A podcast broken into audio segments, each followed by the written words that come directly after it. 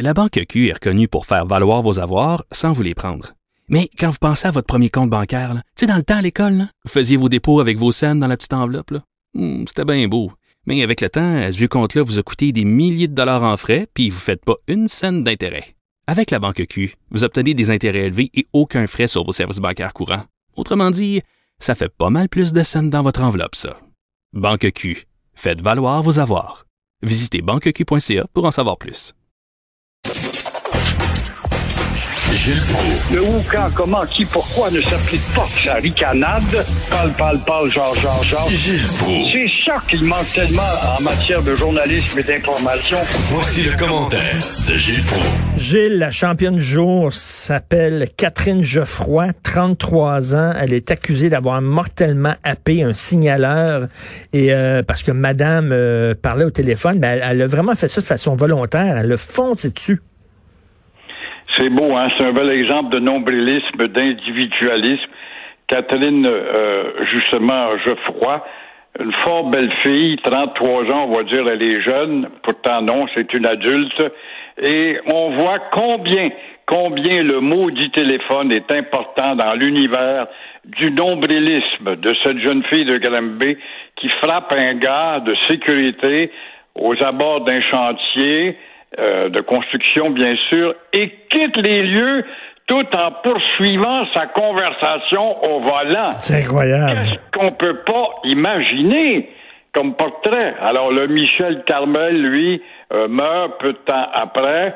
Alors, qu'est-ce que ça veut dire et qu'est-ce que la défense de cette jeune fille va nous invoquer pour justement trouver une raison pour pas qu'elle soit pénalisée trop brusquement?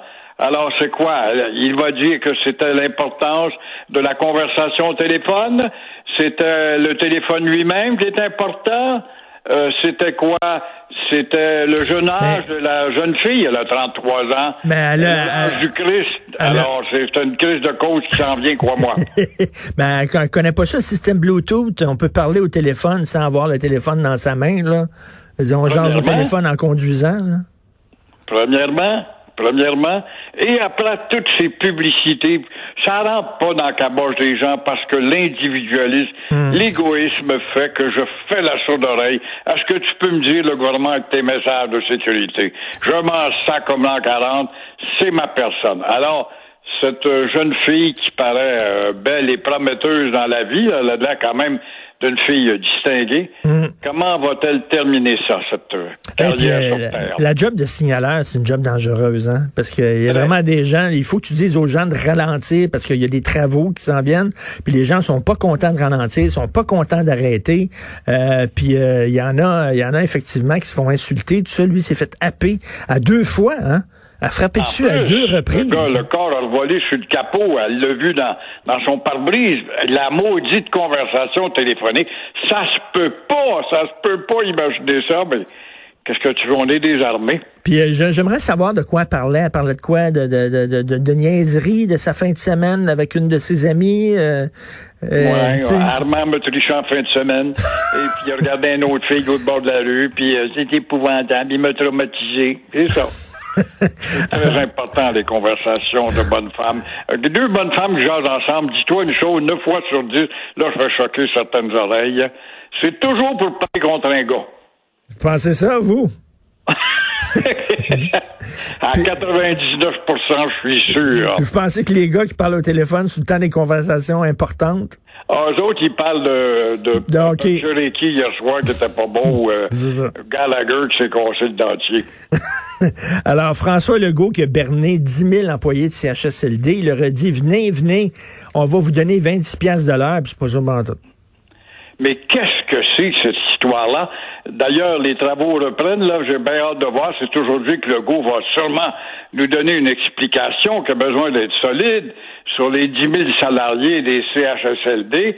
Alors, leur salaire de 49 000 n'est plus ça du tout, peut-être même la moitié. Alors, il y a quelque chose qui tient pas là-dedans. Ça n'a pas de bon sens.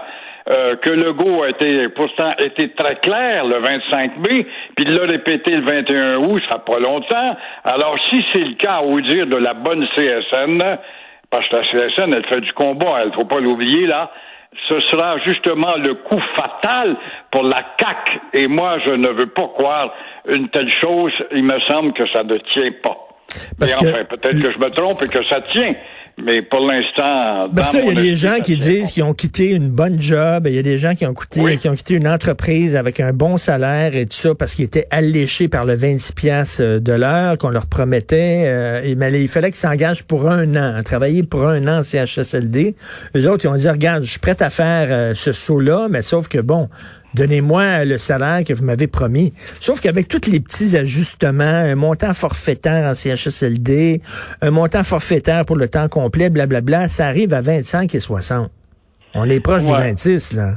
Mais c'est de voir que ces gens, oui, mais, c'est de voir que ces gens-là, finalement, avaient le sens de la mission tout d'un coup. Moi, j'ai lâché mon job.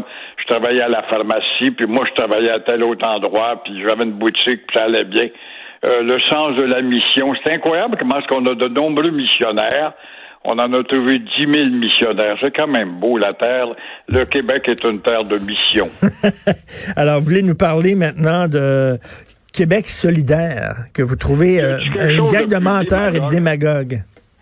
On est loin du docteur. Le docteur Caddy, moi je me rappelle, j'étais en ondes au journal en, fin de carrière. Et puis, euh, on le traitait de tous les mots parce qu'il avait un langage excessif, mais au moins, il avait un idéal pour le Québec. D'abord, un Québec souverain, et puis de gauche, c'est sûr, qui était peut-être plus d'extrême gauche que la gauche. Mais euh, ce bonhomme-là était drôlement lucide. Plus démagogue et plus menteur que le Québec solidaire d'aujourd'hui, ça n'existe plus.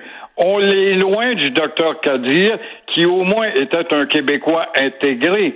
Mais Gabriel Nadeau-Dubois, avec sa petite face à claque, beau manipulateur, s'est fait connaître, encore une fois, rappelons-le, on n'a pas de mémoire, avec ses manifestations contre Jean Charest et son augmentation de 50 cents par jour des frais de scolarité. Et euh, il avait transformé son parti en formation multiculturiste, avec sa multiculturaliste, pardon. Euh, la partition du Québec, certainement, on peut être pour ça. Nous autres, anti-souverainistes, certainement, on est pour ça. Anti-loi 101, certainement, on est pour ça. T'es mauditement loin de l'idéal du docteur Kadir.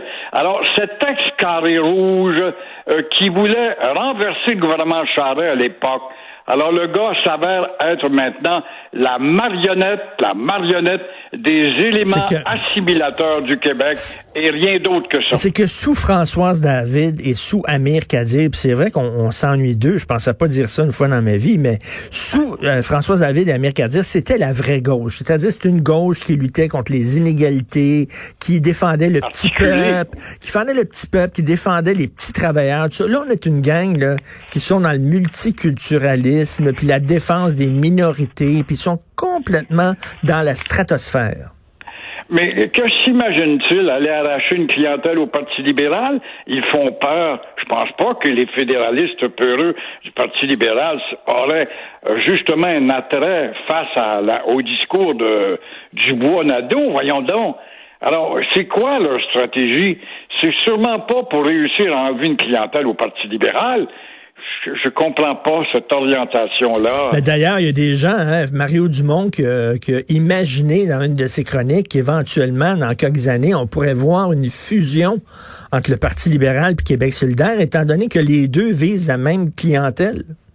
Voilà, effectivement. Alors, il y aura l'aile gauche au Parti libéral, ils ont l'aile jeunesse, ils ont l'aile vieillesse au Parti libéral. Ils ont toutes sortes d'ailes, mais ils n'ont pas d'ailes pour s'envoler au-dessus de la nation puis gagner tout le monde dans leur cœur. Tout à fait. Merci beaucoup, Gilles. Excellente journée. Bon On se reparle Au revoir. Au revoir.